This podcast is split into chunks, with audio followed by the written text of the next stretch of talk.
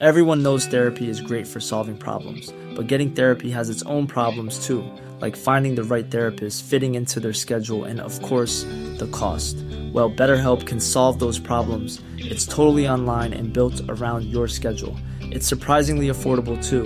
Connect with a credentialed therapist by phone, video, or online chat, all from the comfort of your home. Visit betterhelp.com to learn more and save 10% on your first month. That's BetterHelp, H E L P. Hiring for your small business? If you're not looking for professionals on LinkedIn, you're looking in the wrong place. That's like looking for your car keys in a fish tank.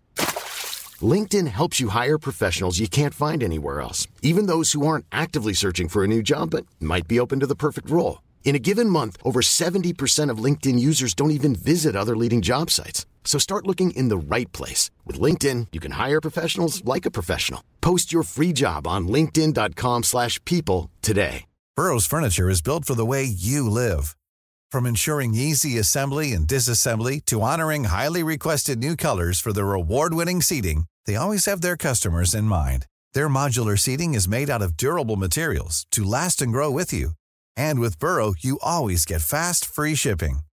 Get up to 60% off during Burrow's Memorial Day sale at burrow.com slash ACAST. That's burrow.com slash ACAST. burrow.com slash ACAST. Hyvä podcastin kuuntelija. Minun nimeni on Mikko Siltala. Kai mua radiopersoonaksi kutsutaan. Ja muusikoksikin. Kouluaikoina mä pärjäsin ihan kiitettävästi niissä aineissa, mitkä mua kiinnosti. Nykyään, yli 20 vuotta myöhemmin, noita aiheita on tullut vaan paljon enemmän. Ja tuntuu, että joka päivä mä kohtaan jotain uutta ja mielenkiintoista.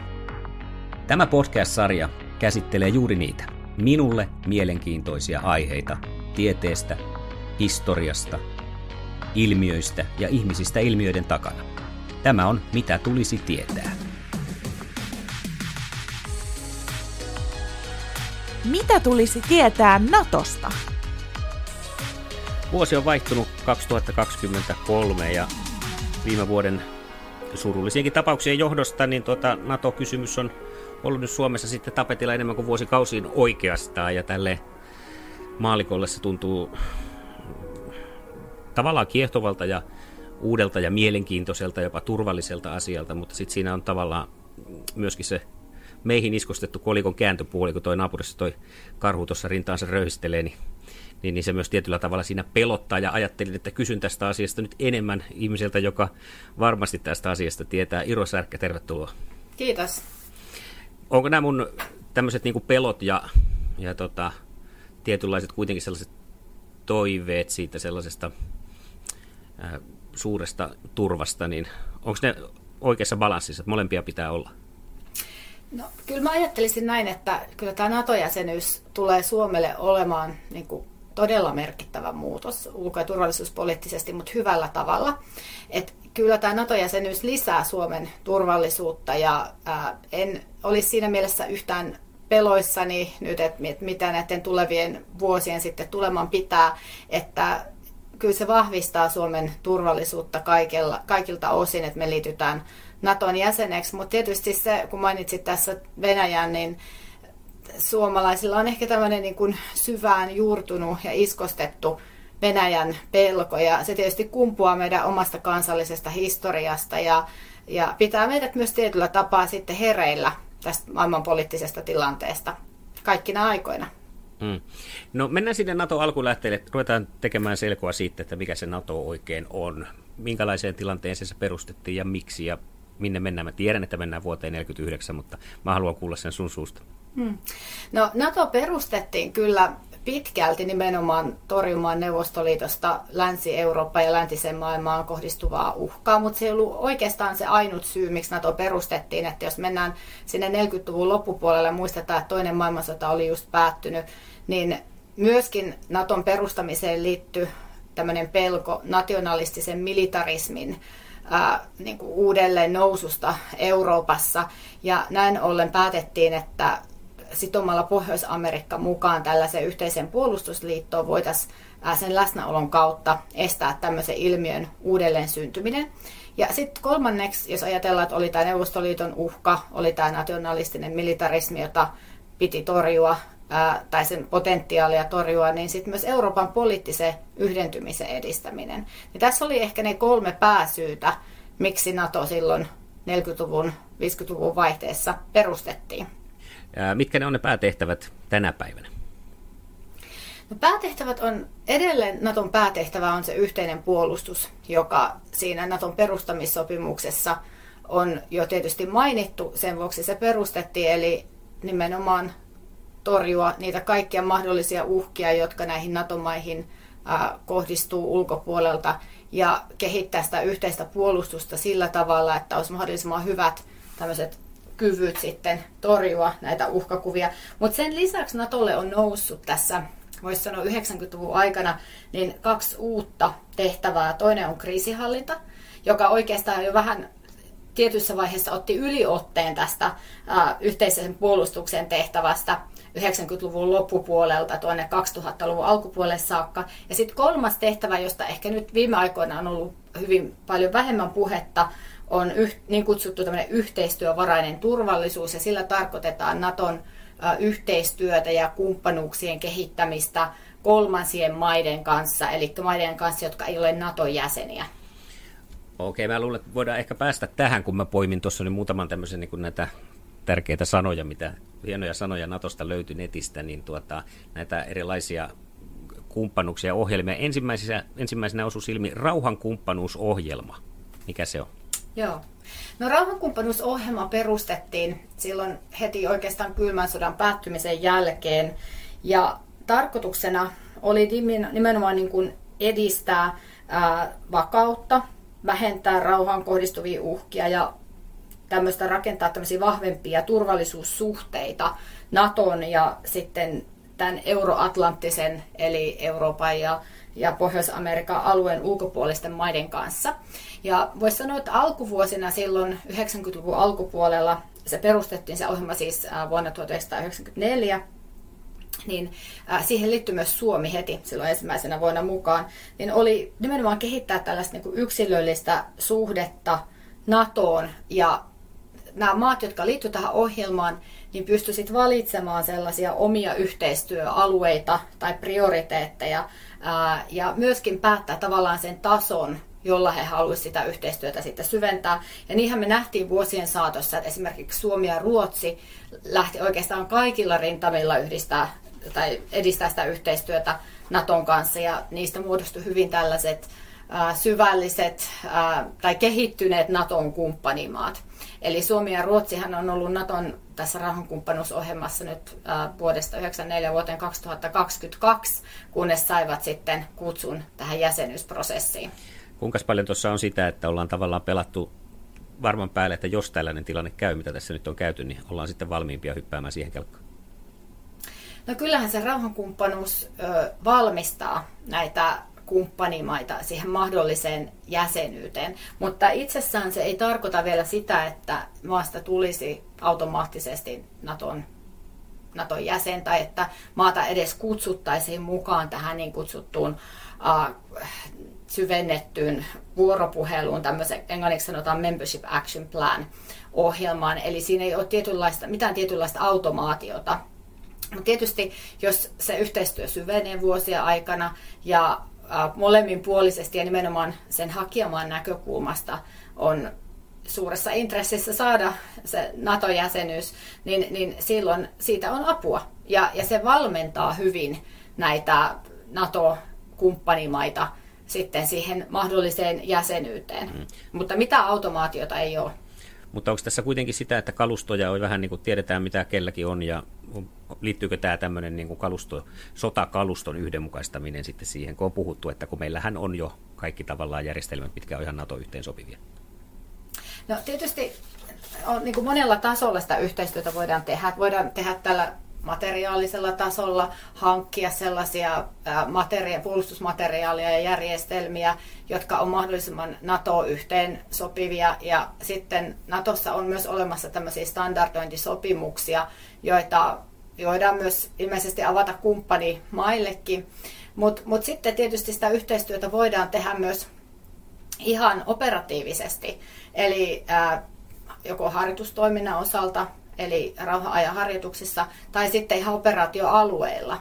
Ja nyt jos ajatellaan tätä Suomen osallistumista tähän NATO-rauhankumppanuusohjelmaan, niin kyllähän se vuosien saatossa syveni ja Suomi ei pelkästään tätä materiaalista, niin kutsuttua materiaalista suorituskykyä lähtenyt kehittää yhteensopivaksi Naton ja muiden NATO-maiden kanssa, mutta myös sitten osoitti ihan merkittävän määrän joukkoja näihin NATO-johtoisiin kriisihallintaoperaatioihin, ekaksi Balkanilla ja sitten Afganistanissa myöhemmin. Hmm. Mitäs mieltä olet näistä, kun viime päivinä on nyt tullut puhetta siitä, että ihan kaikkea sieltä ei ole meillä mediassa tai jostain syystä ei kirjoiteta niistä asioista, kuinka kovin paikkoihin siellä suomalaiset on näissä operaatioissa joutunut. Että sitä on vähän tuntuu, että siloteltu täällä Suomen mediassa. No silloin itsekin mietin tässä just, ah, menin ajassa taaksepäin sinne 2010-luvun taitteeseen. Kyllä mäkin on näin jälkeenpäin ajateltuna sitä mieltä, että ei ehkä annettu ihan täydellistä kuvaa siitä, että miten, tai julkisuudessa ei, ei avattu täydellisesti sitä, että miten vaativasta operaatiosta oli kysymys siinä Afganistanin ISAF-operaatiossa, jonne Suomi lähti. Ja jos ajatellaan, että se operaatiohan alussa ei ollut niin, voisi sanoa toimintaympäristöltään niin vaativa kuin mitä se oli sitten hyvin nopeasti parin vuoden päästä jo. Eli, eli siellä taisteltiin kyllä äh, ilmeisemmin näiden kaikkien tutkimusten ja selvitysten mukaan nyt melko lailla sodan kaltaisissa olosuhteissa. Ja Suomessahan tästä ei ollut ollenkaan soveliasta puhua tämmöisellä termillä, että, että ikään kuin meidän kriisihallintajoukkoja, rauhanturvajoukkoja oltaisiin lähetetty sodan, oltaisiin lähetetty sodan kaltaisiin olosuhteisiin. Ja tähän saa poliittisesti aika lailla täystyrmäyksen silloin 2000-luvun alkupuolella.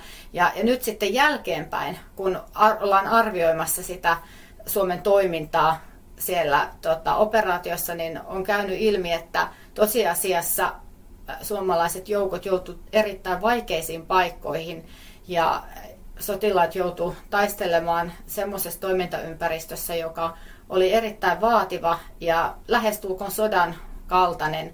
Ja, ja tietysti tämmöisen niin kuin analyysin tekeminen näin jälkikäteen on hyvin tärkeää, mutta on totta, että silloin olisi, olisi pitänyt ehkä pohtia niin kuin avoimemmin keskustelee siitä tilanteesta, kun se oli käsillä, että, että oliko niin kuin Suomen intresseissä ylipäätänsä olla mukana sitten ää, siellä semmoisissa joukoissa. Ja tähänkin on tietysti monta näkökulmaa, että sotilaallisesti se varmaan antoi paljon nimenomaan niin kuin tämmöisen niin kuin yhteensopivuuden kehittämisen näkökulmasta ja, ja Suomi niin kuin kantoi oman kortensa kekoon kansainvälisen kriisihallinnan tehtävissä tai, tai ylipäätänsä tällaisissa vaativimmissa operaatioissa, mutta ehkä se kysymys just siitä, että mitä varten siellä oltiin, niin se, se vähän se tarina muuttui siinä vuosien varrella, se narratiivi. Että jos ajatellaan, että sinne mentiin alun pitäen torjuu terrorismia ja sitten siellä oltiin rakentamassa ää, ikään kuin tämmöistä uutta valtiota, voisi sanoa jo ihan viimeisinä vuosina, niin kyllähän siinä oli niin kuin hyvin erilaiset niin kuin tarinat, joita pidettiin hengissä ja, ja sitten myös ne olosuhteet muuttuu koko ajan vaan vaativimmiksi. Mitä luulet, tiesikö tyypit, jotka sen lähti, että mihin he on menossa? Mihin tilanteeseen? No, tota, sitä on vaikea sanoa. Kyllä se varmaan siellä viimeistään tota, ää, selkeni, mutta, mutta toisaalta tietysti ne henkilöt, jotka sinne vapaaehtoisesti lähti, niin tiesivät, että he on menossa hyvin vaativaan operaatioon ja että kysymys ei ollut tällaisesta perinteisestä rauhanturvaoperaatiosta enää, enää lainkaan, mutta tietysti ää, sitä voi olla joskus vaikea ennaltakäteen tai etukäteen niin kuin itsekään arvioida, että mihin sitä on menossa, koska, koska sitten kun joutuu tekemisiin tämmöisten niin kuin lähes sodan kaltaisten niin kuin olosuhteiden kanssa, niin sillä voi olla aika syviäkin henkisiä, se voi jättää aika syviäkin henkisiä jälkiä ihmisiin ja kaikenlaisia traumoja sen jälkeen, että, että nyt tietysti mun mielestä olisi tärkeää keskittyä tässä tilanteessa siihen jälkihoitoon ja, ja tunnustaa se, että on ihmisiä, jotka voivat tarvita apua tässä tilanteessa ja varmasti tarvitsevat, että he pääsevät niin kuin elämässä eteenpäin. No tästä just eräs veteraani jossain haastattelussa kertoi, että kun on vaikea mennä kertomaan, että on tullut traumoja tällaisesta tapahtumasta, mitä ei niin kuin täällä edes käsitetä, että semmoista on ollut juuri tästä syystä, että kun ei, ei, ei ole tiedotettu, että missä he on ollut siellä, minkälaisessa tilanteessa. On, näin varmasti on, ja kyllähän siellä myös menehtyy suomalaisia, ja tuota, vakavasti haavoittui ja ihmiset joutuu näkemään niin kuin aivan sietämättömiä, sietämätöntä kärsimystä ja, ja sitten käsittelemään varmasti niitä asioita osittain myös ihan yksin. Ja, ja tietysti olihan siinä se joukko varmasti tukena, mutta kun ollaan tuommoisissa vaikeissa olosuhteissa, niin kyllä niin kuin sitä toivoisi, että lähettävä tahokin sitten ja viranomaiset tarjoisi sitä kriisin jälkihoidon erilaisia menetelmiä niiden ihmisten tueksi, jotka on oma henki uhalla lähtenyt niihin olosuhteisiin. Mä lähdin vähän liiraamaan, mutta ei se haittaa. Sä mainitsit tuon member, no niin. Membership Action Planin tuossa. Se siinä livahti jo sun puheessa, niin mikä se sitten, kun NATOon palataan? No siis Membership Action Plan on 90-luvun lopussa Naton kehittämä tämmöinen, voisi sanoa, valmennusohjelma sitten niille maille, jotka lähtee tavoittelemaan tätä NATO-jäsenyyttä. Ja siinä on erilaisia tavoitteita. Siinä on tämmöisiä poliittisia tavoitteita, eli maan pitää olla niin kuin rauhanomainen ja sillä ei voi olla mitään avoimia sotilaallisia konflikteja esimerkiksi käynnissä. Se pitää täyttää tietyt demokraattiset periaatteet, oikeusvaltioperiaatteet. Sitten on sotilaallisia tavoitteita, johon nimenomaan tällä Naton rauhankumppanuusohjelmalla pyritään ikään kuin yhteensopivuuden kasvattamiseen. Sitten on myös taloudellisia tavoitteita, oikeudellisia tavoitteita ja tämmöisiä niin kuin tietoturvaan liittyviä tavoitteita. Ja näiden niin kuin viiden, voisi sanoa, korin kautta, niin ää, sit niitä maita, jotka on päättänyt pyrkiä tai, tai, hakea tätä NATO-jäsenyyttä, niin heitä lähdetään niin kuin valmentamaan kohti tätä jäsenyyttä. Ja mielenkiintoistahan tässä Suomen ja Ruotsin keisissä tältä keväältä on se, että varsinaisesti tätä vaihetta ei niin kuin käyty ollenkaan. Tai se, tai se käytiin läpi niissä jäsenyysneuvotteluissa ja kysymys oli sitten ihan niin kuin muutaman tunnin ikään kuin valmennuksesta, eli, eli tarkastettiin tietysti se, että oliko mitään ikään kuin tämmöisiä kaatopykäliä siellä tai jotka olisivat aiheuttaneet merkittäviä poikkeamia, olisiko vaatinut niin kuin itse asiassa pidempää lainsäädännöllistä työtä esimerkiksi ikään kuin tämän NATO-sopivuuden täyttäminen. Mutta, mutta Suomen Ruotsin osalta todellakin tämä aika, aika nopeasti vietiin läpi tai erittäin nopeasti ja siirryttiin niin kuin siihen vaiheeseen, että maat haki sitä jäsenyyttä ja sai sitten kutsun tähän jäsenyysprosessiin. Miten tota, tässä nyt tulee mieleen tietenkin tuo, joka on aikaisemminkin noussut näissä Suomen ja Ruotsin NATO-keskusteluissa, esiin tuo Turkki, niin täyttäisikö Turkki tällä hetkellä nuo kriteerit? No jos ajatellaan näin laajasti, niin ei varmasti täyttäisi. Eli kyllä siellä heräsi suuriakin kysymyksiä liittyen Turkin demokraattiseen, valtion demokraattiseen niin kuin järjestelmään tai liittyen oikeusvaltioperiaatteisiin liittyen, ihmisoikeusperiaatteisiin liittyen. Eli, eli kyllä varmasti Turkkia suurennuslasilla tarkasteltaisiin ja tota, ei olisi ollenkaan läpihuutojuttu. Ja voisi olla, että ei tultaisi kutsua koko prosessiin mukaan, mutta se kysymys onkin, tai se pointti onkin se, että Turkki aikoinaan sitten pääsi jäseniksi, ja Natossa ei oikein tunneta sellaista proseduuria, jolla sitten ikään kuin uudelleen arvioitaisiin näitä kaikkia viittä osa-aluetta jäsenmaiden osalta tähän niin kuin sotilaalliseen puoleen liittyen. Sitähän tehdään jatkuvasti osana Naton puolustussuunnitteluprosessia, myös taloudellisten tavoitteiden osalta. Tähän on keskitytty, mutta sitten kun mennään näihin poliittisen puolen asioihin, niin ää, sellaista tavallaan ikään kuin mankelia ei ole Natossa, jossa, jossa näitä osa-alueita niin kuin systemaattisesti seurattaisiin ja arvioitaisiin ja annettaisiin sitten nootteja niille maille, jotka ei täytä ikään kuin niitä ää, NATO-jäsenyyden jäsenyyskriteerejä. Olisiko sellaiselle, onko semmoinen mahdollista, että semmoinen joskus tulisi? Se tuntuu jotenkin absurdilta, että kaikki vastuullisuuskysymykset ja muutkin tällaiset tärkeät asiat on tapetilla ja entistä enemmän niitä niin kuin ajatellaan, että, että se tulisi tuohonkin Hmm. No, se on hyvä kysymys, mutta mä luulen, että se tulisi olla kyllä todella, niin kuin, Natolla, Natossa on, jos puhutaan nyt näistä haasteistakin, mitä NATOon liittyy, ei se, ei se NATO-jäsenyys meitä täysin auvoisaksi tee niin sanotusti, että siellä Natossakin on omia tällaisia sisäisiä vetoja ja, ja skismoja, niin kyllä se edelleen niin kuin monimutkaistaisi, mutta asioita, jos lähdettäisiin edelleen tällaista niin kuin poliittista arviointia tekemään NATO-maiden demokrat, demokraattisesta tilasta. Se ei olisi pelkästään Turkki silloin niin kuin, tuota, arvioitavana, vaan monta muuta Itä-Euroopan maata, esimerkiksi Unkari. Et mä luulen, että hän ei ehkä lähetä, mutta, mutta tietysti kyllähän asioissa, kun asioissa menee aina raja, että, että kyllä varmasti vaikka tällaista niin kuin virallista arviointia, e, arviointiohjelmaa ei ole olemassa, niin NATO-maiden keskuudessa ja NATO-maat keskenään näissä kokouksissa keskustelee asioista ja jos joku NATO-maa sitten lähtisi ihan niin kuin, voisi sanoa ylitsepääsemättömästi näitä, näitä tota, kriteereitä polkean, polkemaan, niin kyllä varmasti toiset NATO-maat tästä ärättäisi. Avaatko meille hieman sitä, mikä sitä Turkkia nyt sitten niin tota, kaihertaa tässä näissä meidän hakemuksissa?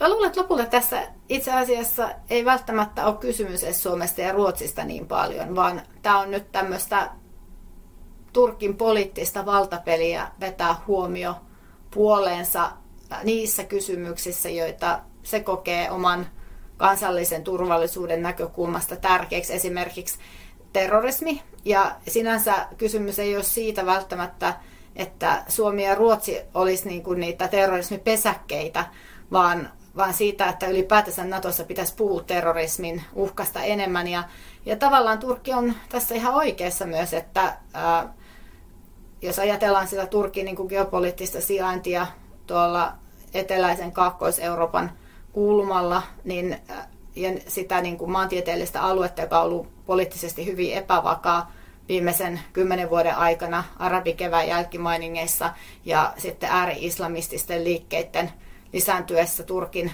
naapurimaissa, niin Turkilla on niin ihan aitoja huolia tähän liittyen, mutta nyt tietysti se tapa, jolla tämä asia viedään ja runnotaan läpi, ei oikein näe päivänvaloa. Tuota, ja ää, näin ollen olisi niin kuin varmasti ihan Turki omissa intresseissäkin pitkällä aikavälillä nyt lopulta hyväksyä vaan tosiasiat ja, ja tota, ratifioida sitten tämä Suomen ja Ruotsin NATO-jäsenyys. Sitten siihen liittyy näitä Turkin omia sisäpoliittisia näkökulmia myös kurdien oikeuksiin liittyen, kurdivaltioon liittyen ja, ja Syyrian tota, sotaan liittyen. Että et siellä on monia tällaisia kytköksiä, joista Turkki varmasti niin kuin pitää juuri sen vuoksi ääntä, että sillä ehkä osittain on huoli siitä, että Euroopan ja ehkä Yhdysvaltojen ja Pohjois-Amerikan niin kuin huomio on nyt kiinnittymässä niin kuin konkreettisimmin tähän Venäjä-uhkaan ja, ja tota, sotaan Ukrainassa. Ja näin ollen Turkkia niin kuin itse vähemmälle huomiolle. Mä oon myös miettinyt, että olisiko siinä kuitenkin myös, siis näiden lisäksi tietenkin jotakin tämmöistä kulttuurillista taustaa, koska jokainen, joka on käynyt Turkissa, tietää, että mikään kaupankäynti siellä ei ole helppoa. Että kyllä siellä aina niin kuin joka tilanteessa käydään niin kuin dialogia ja punnitaan sitä, että mikä on toisen, toisen arvo tässä tilanteessa. Niin. Kyllähän tässä välillä tulee mieleen jo tämmöiset kulttuurillisetkin tekijät, että tingitään asioista ja sitä oikeaa hintaa sitten tuota, niin, arvoa. Niin kuin saada määritellä, että mikä, mikä se sitten oikeastaan on. Ja Turkki varmasti, tämä on myös ehkä tämmöistä niin kuin ulkopoliittista kulttuuria, jota on meillä niin kuin pohjoisessa hyvin vaikea ää, niin kuin ymmärtää mehän ollaan hyvin suorasukaisia, jos ajatellaan, että hinta, hinta, se mikä on hintalappuun kirjoitettu, se on sovittu juttu, että mennään kauppaan ostaa jotain, niin ei me siellä ruveta tinkiä siitä hinnasta yleensä ja sitten kovinkaan paljon, että se on mitä hintalappu on kirjoitettu ja siellä taas asiat nähdään hieman niin kuin ehkä toisella tavalla. Kaikki ei voi kuitenkaan olla NATO-jäseniä ja sitten on Major Non-NATO Ally termi. Ketäs, ketäs he ovat? Kyllä. No siis sinänsähän tällä Nature non NATO ally termillä ei sinänsä ole tekemistä niin kuin Naton kanssa. Että on Yhdysvaltain, eli Yhdysvaltojen merkittävimmän NATO-maan antama asema Naton kuulumattomille Yhdysvaltojen kumppanimaille, jotka tekee tällaista läheistä yhteistyötä Yhdysvaltojen asevoimien kanssa. Ja yllättäen näitä non ää, Major non-NATO ally-maita, näitä MNNA-maita, jos voisi lyhentää, niin niitä löytyy niin kuin ympäri maailmaa. Ja ensimmäiset tällaiset MNNA-maat olivat siis Australia, Egypti, sitten oli Israel ja Etelä-Korea.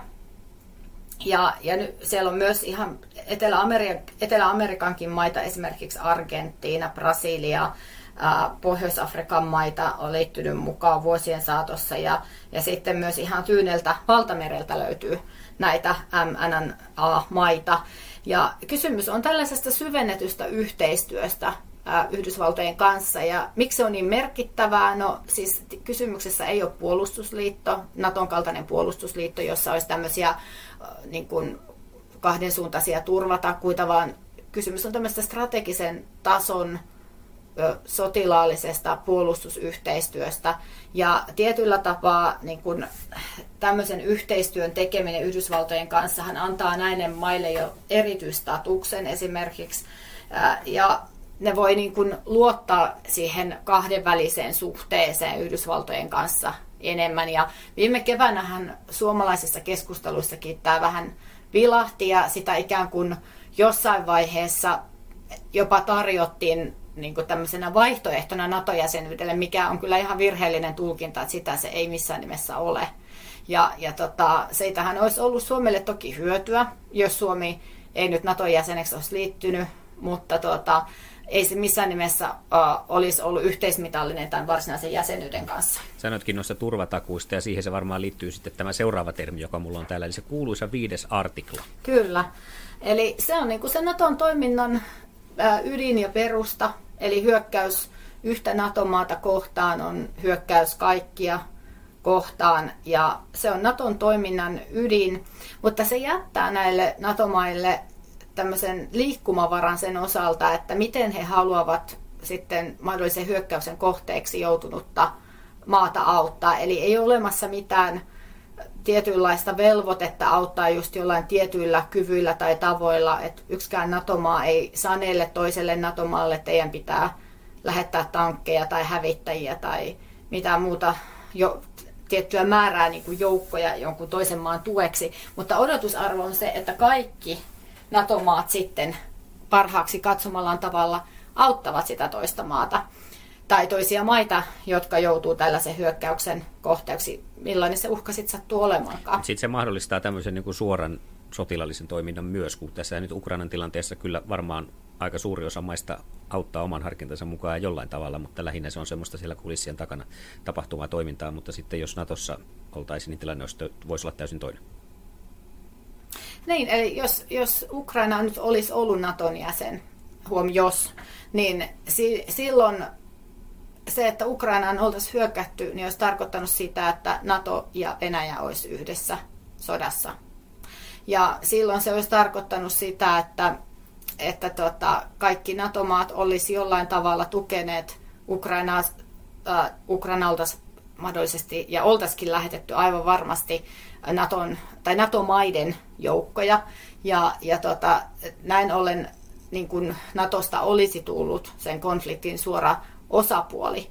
Mutta kun Ukraina ei ole Naton jäsen, niin silloin Ukrainalle voidaan antaa materiaalista apua, joukkoja voidaan kouluttaa, että he osaa käyttää näitä tarvittavia puolustusmateriaaleja, mutta, mutta sitten niin kuin NATO ei halua eikä voi mennä tämän konfliktin suoraksi osapuoleksi, koska näin toimiessaan se ajautuu sitten aseelliseen konfliktiin eli sotaan Venäjän kanssa. Ja tämä on tilanne, jota kaikin keinoin pyritään välttämään. Everyone knows therapy is great for solving problems, but getting therapy has its own problems too, like finding the right therapist, fitting into their schedule, and of course, the cost. Well, BetterHelp can solve those problems. It's totally online and built around your schedule. It's surprisingly affordable too. Connect with a credentialed therapist by phone, video, or online chat, all from the comfort of your home. Visit betterhelp.com to learn more and save 10% on your first month. That's BetterHelp H E L P. Burrow is a furniture company known for timeless design and thoughtful construction and free shipping, and that extends to their outdoor collection. Their outdoor furniture is built to withstand the elements, featuring rust-proof stainless steel hardware, weather-ready teak, and quick-dry foam cushions. For Memorial Day, get 15% off your Burrow purchase at burrow.com/acast and up to 25% off outdoor. That's up to 25% off outdoor furniture at burrow.com slash ACAST. Mikä se on ollut se Ukrainan suhde NATO? No Ukrainakin on ollut siis Naton kumppani jo pitkään ihan sieltä rauhankumppanuuden alkuvuosista saakka, eli, eli tota, vuodesta 1994 alkaen ja Ukrainalla ja ä, Natolla on ollut jopa tällainen ä, yhteinen neuvosto, joka on perustettu ja siis Ukraina on pyrkinyt myös yhteensopivuutta Naton kanssa kehittämään vuosien saatossa, mutta sitten Ukraina ei ole kumminkaan ollut niin pitkällä siinä etenkään sotilaallisen ja myöskään poliittisen niin kuin kehityksen osalta, että, että se olisi ollut vielä siellä valmiudessa, että se olisi voinut hakea tätä Naton uh, MAP, eli sitä Membership Action Plan tota, valmennusohjelman statusta. Ja, ja tietysti kun se Ukrainassa alkoi se ensimmäinen sota Venäjä hyökättyä Ukrainaan vuonna 2014, niin sen seurauksena sitten NATO-maat ovat tukeneet Ukrainaa erilaisilla apupaketeilla, sellaisilla avustuspaketeilla, joita sitten ollaan niin kuin pystytty esimerkiksi rahallisesti käyttää Ukraina asevoimien kehittämiseen. Myös joukkoja on koulutettu. Eli kyllä niin kuin Ukrainalla on ollut huomattavasti paremmat mahdollisuudet puolustautua ennen tätä toista Ukrainan sotaa kuin ennen sitä ensimmäistä hyökkäystä vuonna 2014. Ihan just sen takia, että NATO-maat ovat avustaneet Ukrainaa enää merkittävällä tavalla. Niin, se mitä tässä tapahtuu muutti suomalaisten asennetta merkittävästi nyt sitten NATOon. Mutta miten se suomalaisten asenne tässä nyt historian saatossa on mennyt? Onko esimerkiksi ollut aikanaan huippuja, jolloin NATOn kannatus olisi ollut korkeammalla kuin mitä se nyt sitten viime vuosina on ollut? No, nythän ollaan ihan historiallisessa huipussa.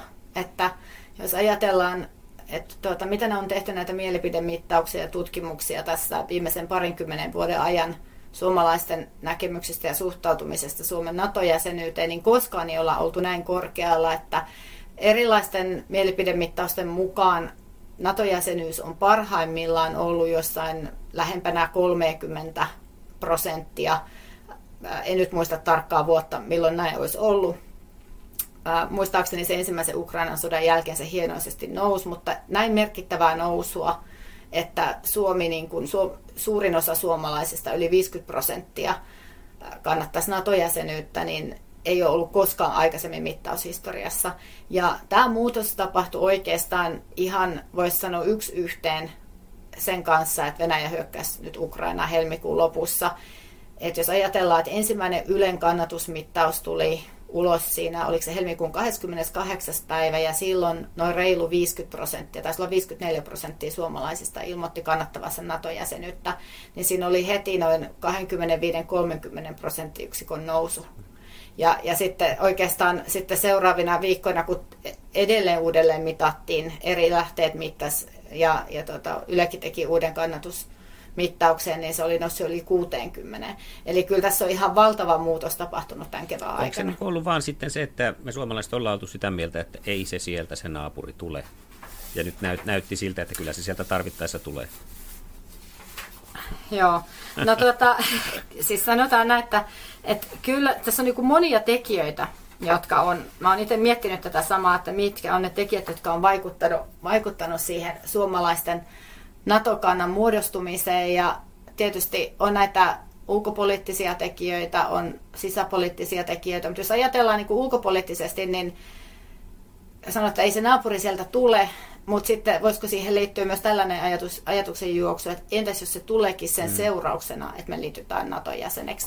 Eli on ollut tämmöinen aika vahva Venäjän pelko kumminkin, joka on sitten, vaikkakin Suomi liittyy EU-jäseneksi jo 90-luvun puolivälissä, niin niin kuin jokaisen suomala, no melkein jokaisen suomalaisen niin kuin DNAssa, että ää, ei ole vaan niin kuin uskallettu tavallaan ääneen ajatella tätä NATO-kysymystä ja on pelätty sitä Venäjän vastareaktiota.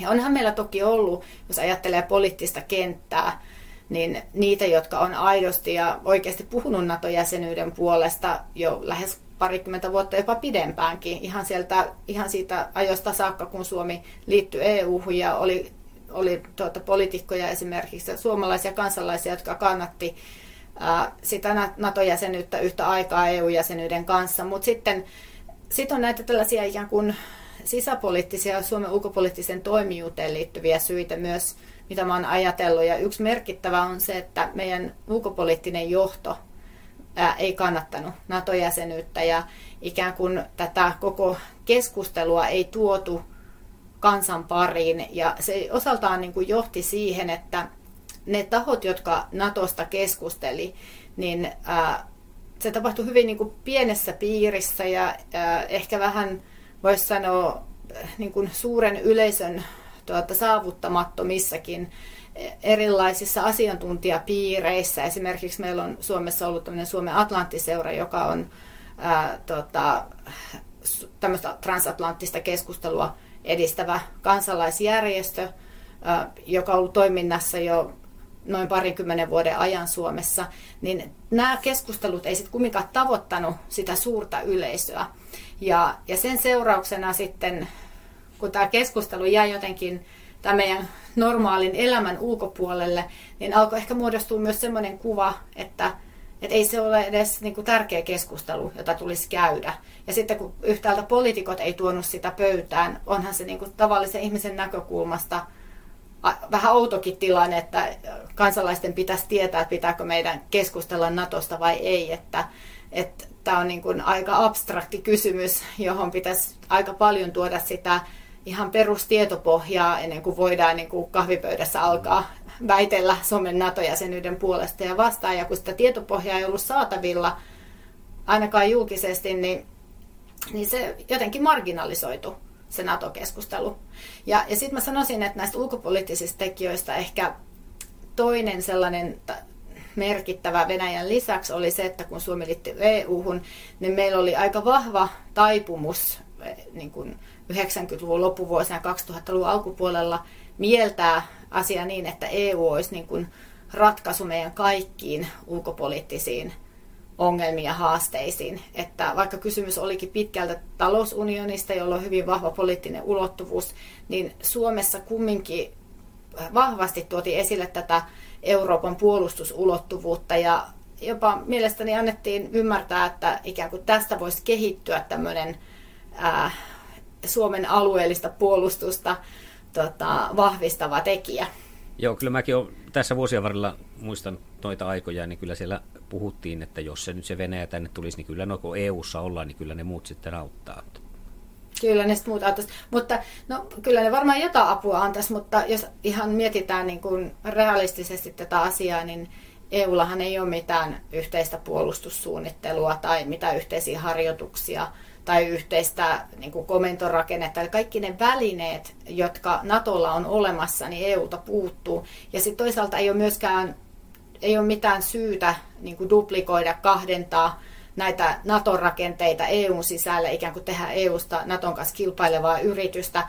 Varmaan Natonkin sisällä on tällaisia poliittisia voimia, jotka, jotka näin toivois, mutta tota, NATO on niin kuin ihan unikki siinä mielessä, että, että sillä on niin kuin hyvin selkeä tehtävä ja, ja se toteuttaa sitä, ja EUlla on sitten muita vahvuuksia, joihin se voi keskittyä ja tukea NATOa niiden kautta, myös niin kuin ulko- ja turvallisuuspolitiikassa. Mutta Suomesta asia haluttiin mieltää aika pitkälti niin, että, että EUn kautta meille syntyisi ikään kuin vahvempi puolustus, mitä se ei todellakaan ollut. Ja edelleen se siintää siellä jossain kaukana horisontissa, että EUlla voisi olla, tai Euroopalla voisi olla vahvempi tämmöinen puolustusydin jossain vaiheessa sitten tulevaisuutta, mutta, mutta tällä hetkellä se ei vaikuta realistiselta. Mutta sitten sanoisin vielä sen, että ehkä kolmas tämmöinen tekijä, joka ää, niin kuin näistä turvallisuuspoliittisista ää, viiteryhmistä toi tämän keskustelun, vei vähän niin kuin NATO-keskustelun vei sivuraiteille, oli tämä pohjoismaisen yhteistyön tulo. Ja se antoi ehkä myös sellaisen mielikuvan, että me voitaisiin niin jotenkin sen varan rakentaa tämmöinen NATO-jäsenyyttä korvaava himmeli. Ja tämäkin oli mun mielestä vähän tota, voisi sanoa. Tämä kuulostaa siis siltä, että niin. siellä on pyritty, tieten tahtojen niin keksimään, että kunhan nyt ei vaan se nousisi keskustelu, kunhan ei vaan tarvitse siihen NATOon mennä. Sitä jotenkin, niin kuin, että keksitään Kyllä se, mä voisin näin, että 2000-luvun, alku, 2000-luvun alkupuolella meillä oli poliittisessa päätöksen, ulkopoliittisessa johdossa aika vahvasti NATO-kriittisiä päättäjiä, voisi sanoa. Ja, ja ne, jotka yritti pitää tätä NATO, NATO-korttia esillä, niin aika, aika nopeasti leimautuivat tämmöisiksi vähän niin kuin äärilaidan edustajiksi. Ja, Ja näin se NATO-keskustelu olikin aika pitkälti, miten se julkisuuteen ehkä sitten tuota, näytti, niin tämmöisen niin kuin kahden äärilaidan, polarisoituneen äärilaidan vastakkain niin kuin kamppailua tai nokittelua siitä jäsenyyden puolesta ja vastaan, ja ikään kuin se, va, se ei valtavirtaistunut. Ja sen seurauksena sitten ehkä suurelle yleisölle tämä tilanne valottu myös niin kuin aika tämmöisenä marginaalisena ilmiönä. Mutta oli sanomassa vielä sitä pohjoismaista yhteistyötä, siihen tuli mm. katkaisemaan väliin, niin kerro vaan. Joo.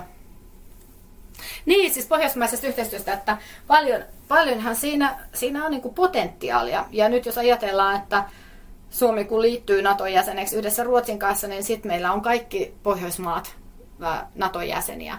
Ja ei ole enää sitä tilannetta ikään kuin, että pohjoismaiselle puolustusyhteistyölle asetettaisiin rajoja ja rajoitteita. Mutta ennen tätä tämän kevään tilannetta, niin ihan selkeä rajoite on ollut se, että Suomi ja Ruotsi ei ole NATO-jäseniä ja Norja ja Tanska, jotka on ehkä voisi sanoa tässä pohjoismaisessa yhteistyössä sitten ne seuraavat merkittävimmät toimijat, niin, niin eivät niin kuin ole nähneet millään tapaa niin kuin merkitykselliseksi pohjoismaisen yhteistyön syventämistä niiltä osin, kun mennään osa-alueille, jotka äh, on niin kuin sitä Naton ydinbisnestä.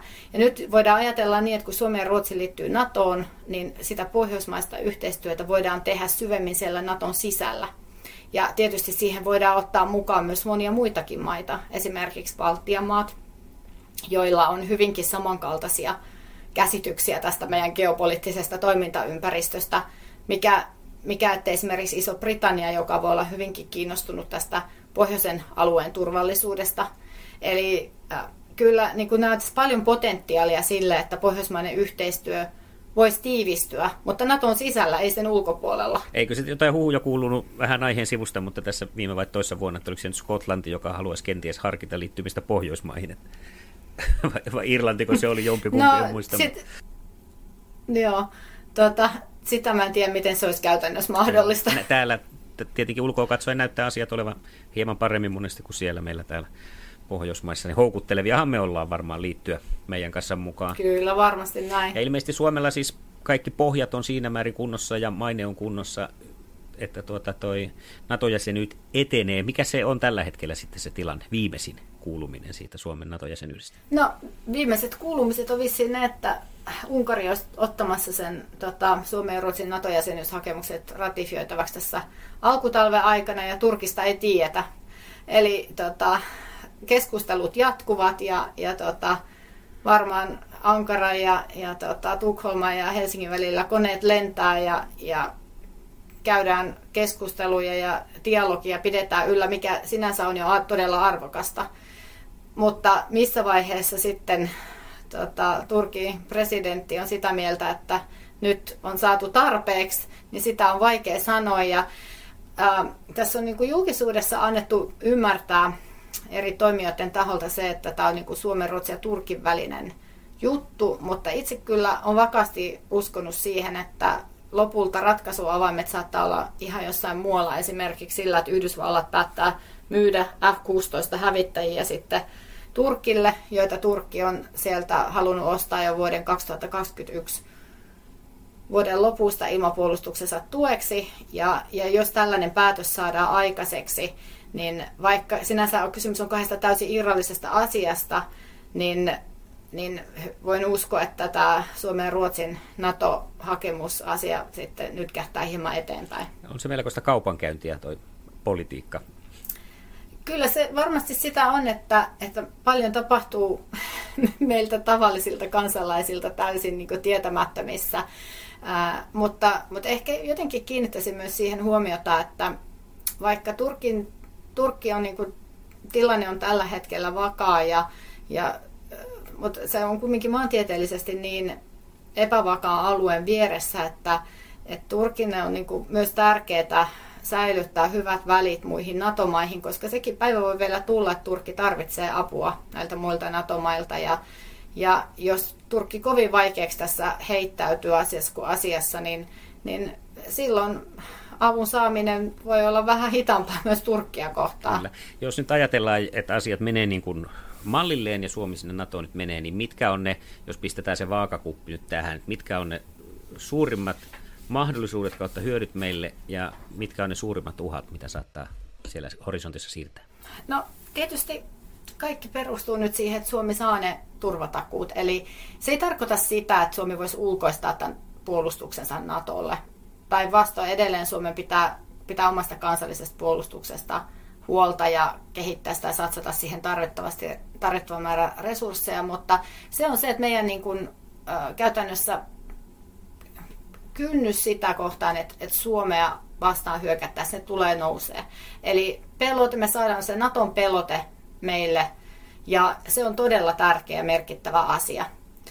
No sitten tietysti, jos ajatellaan, mitä ne mahdolliset riskit on, niin tota, ää, tietysti se, että jos ajatellaan ihan näin hypoteettisesti, niin jos jotakuta NATO-maata kohtaan hyökättäisiin, kuka tahansa hyökkäisi, mistä tahansa ilmansuunnasta se hyökkäys tulisi tai toimintaympäristössä, niin Suomi, Suomelta odotetaan NATO-maana sitä, että se auttaa tätä hyökkäyksen kohteeksi joutunutta maata. Ja vastaavasti se riski, että meitä kohtaan hyökätään, niin se pienenee merkittävästi. Ylipäätänsä jos ajatellaan, niin kuin, että kuinka monta kertaa NATO-historiassa NATO-maata kohtaan on hyökätty, niin on olemassa vain yksi tilanne, kun se artikla 5 on otettu käyttöön, ja se oli syyskuun 11 iskujen yhteydessä vuonna 2001 tai sen jälkeen.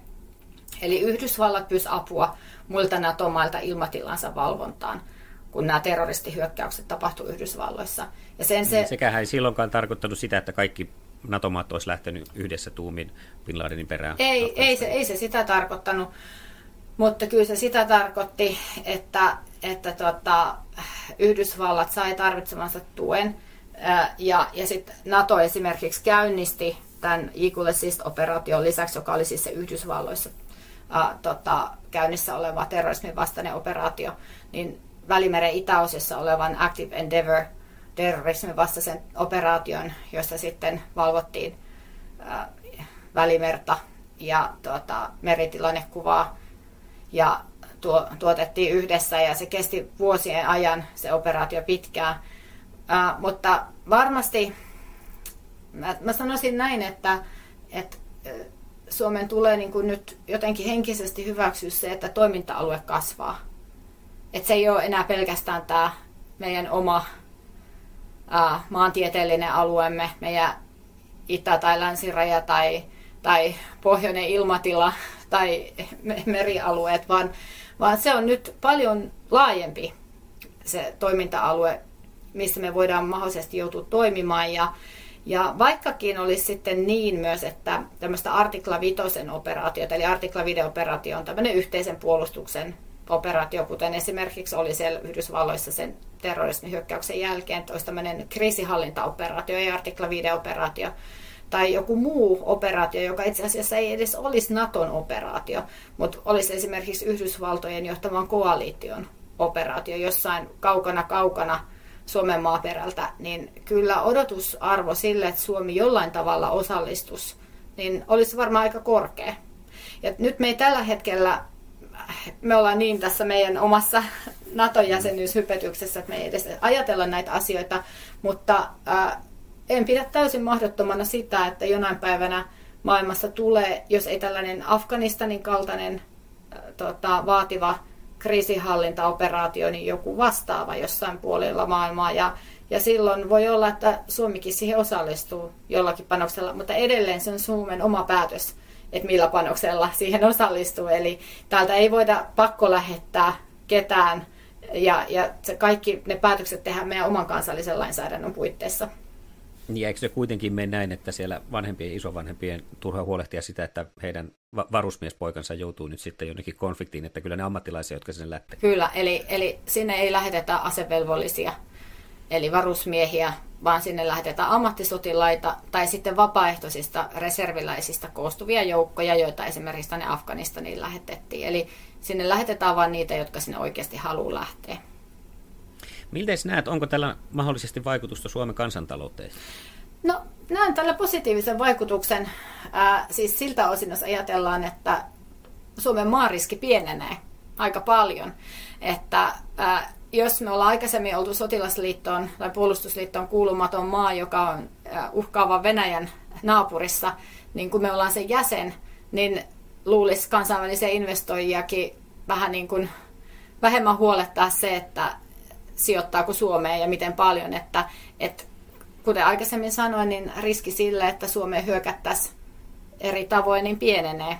Ja, ja näin ollen se lisää kyllä Suomen niin kuin tällaista uskottavuutta kansainvälisillä sijoitusmarkkinoilla myös.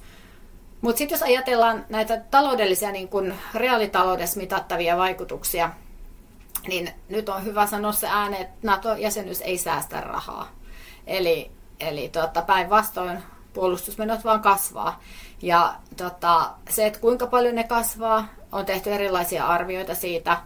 Tämmöiset niin välittömät vuosittaiset NATO-jäsenyyden kulut, ne voidaan laskea tietyn laskentakaavan mukaan. Siviili- ja sotilasbudjettien yhteenlaskettu menoerä on jotain noin reilun 20-30 miljoonaa euron tasolla vuodessa.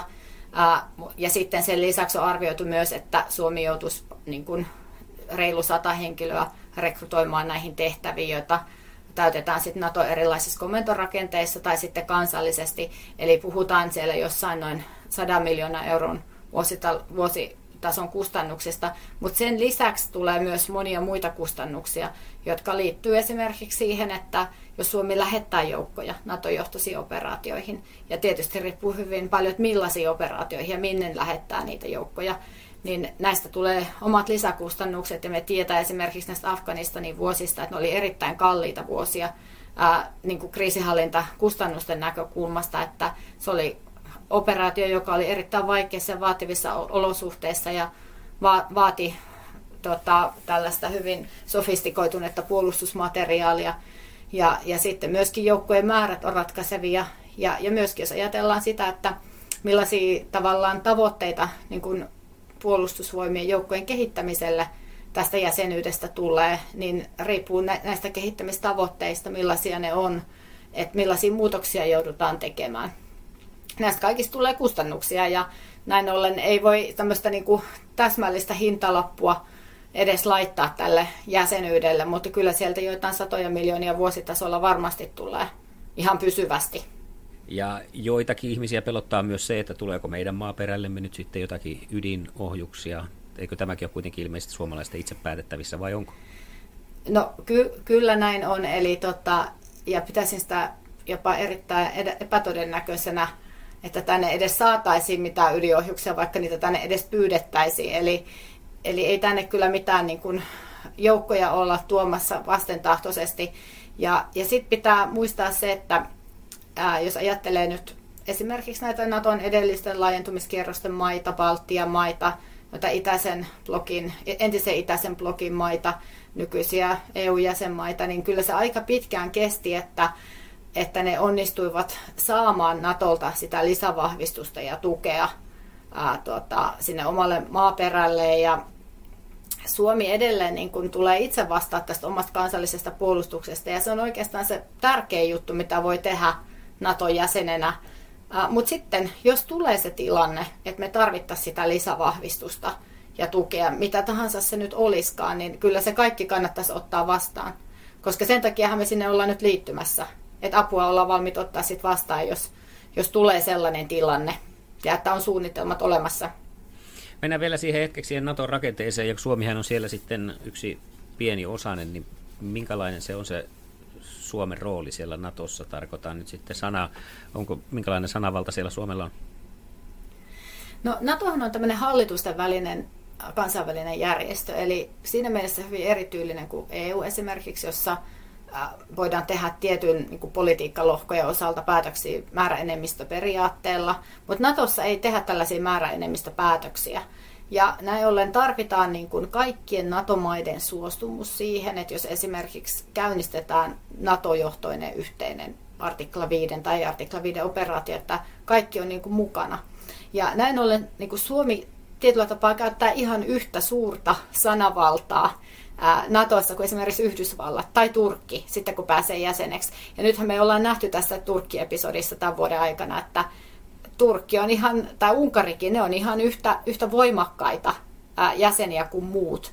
Eli, eli ei tietyllä tapaa voida niin kuin sivuttaa näitä maita, mitkä syyt heillä sitten tahansa onkaan näihin omiin kantoihin. Ja se perustuu tällaiseen niin sanottuun konsensusperiaatteeseen, eli mahdollisimman suuren niin kuin yhdenmukaisuuden ja yksimielisyyden saavuttamiseen yhteisissä päätöksissä. Ja korkein päättävä eli on, on Naton Pohjois-Atlantin neuvosto, eli North Atlantic Council, ja, ja siellä tehdään nämä tärkeät päätökset. Mutta lisäksi Natolla on satoja tällaisia ää, pienempiä ja suurempia komiteoita, joista sitten valmistellaan näitä päätöksiä. Mitäs niihin komiteoihin sitten menee ja kuka sillä Suomen asioista sitten paikan päällä asioista niin kuin päättää ja edustaa Suomea? No se riippuu aina vähän siitä siis tasosta, millä mennään. Eli nämä Naton neuvostot kokoontuu erilaisissa kokoonpanoissa. On tämä NATO-lähettiläiden, NATO-maiden suurlähettiläiden kokoonpano, jossa on sitten Suomen ikään kuin NATO-edustaja. Sitten sotilaskomiteassa on ä, sotilasedustaja Natosta. Mutta sitten kun esimerkiksi Naton päämiehet tapaa esimerkiksi näissä huippukokouksissa, niin on olemassa tällaisia Naton päämies tasan kokouksia, jonne esimerkiksi lähtee tasavallan presidentti Sauli Niinistö. Mutta sitten kun esimerkiksi ulkoministerit tai puolustusministerit tapaa, niin sinne lähtee ulko- tai puolustusministeri. Ja, ja sitten kun on näitä erilaisia pienempiä komiteoiden ää, kokouksia, joissa valmistellaan näitä Naton päätöksiä, niin siellä käy virkamiehet. Ja ne valmistelee niitä päätöksiä ja senpä takia juuri kun näitä on niin paljon näitä erilaisia komiteoita, niin pitää nyt rekrytoidakin paljon tota, uusia ihmisiä töihin sitten ulko- ja puolustushallinnon aloille ja myöskin Naton eri komentorakenteisiin, eli Naton sotilasrakenteessa on sitten tuota, on taktisen tai operatiivisen tai strategisen tasan rakenteita, niin siellä on erilaisia tehtäviä ja, ja sinne pitää saada sitten tota, äh, miehiä ja naisia töihin ja yhtä lailla sitten näihin Naton joukkoihin, jos lähetetään, ja sinne pitää saada myös sitten omat joukot. Eli, eli hyvin paljon erilaisia, erilaisia tehtäviä tulossa auki. Suomalaisia on kiinnostunut aina, että mitä meistä ajatellaan, minkälaisen Suomen NATO-maat sun silmissä näkee, että he saavat joukkoonsa. Minkälainen odotus heillä on Suomesta? Kyllä mä olen vakaasti sitä mieltä, että Suomi on hyvin luotettava ja luotettavaksi kumppaniksi ja tulevaksi jäseneksi koettu maa ja että siihen mitä suomalaiset tekee, niin siihen voi niin kuin luottaa. Ja meillä on hyvin tämmöinen perisuomalaisesti niin kuin rehellinen maine ja, ja myöskin, jos ajatellaan kaikkia niitä arvoja, jotka on meidän niin kuin yhteiskunnassa tärkeitä, niin uskon, että, että meistä tulee niin kuin vahva, vahva ja luotettava ää, ja asiantunteva Naton jäsenmaa tulevaisuudessa. Podcast-sarjan nimi on Mitä tulisi tietää, Iro Särkkä. Nyt se on tiivistyksen paikka. Mitä meidän suomalaisten tulisi tietää Natosta?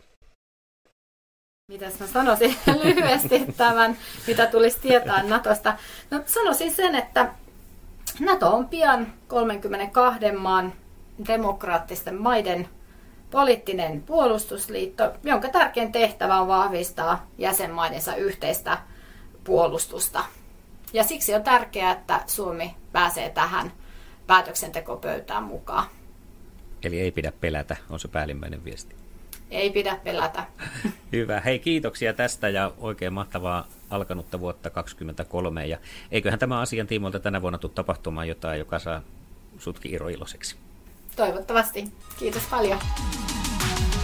Seuraa ja osallistu Facebookissa, mitä tulisi tietää podcast ja Instassa nimellä MTT Podi.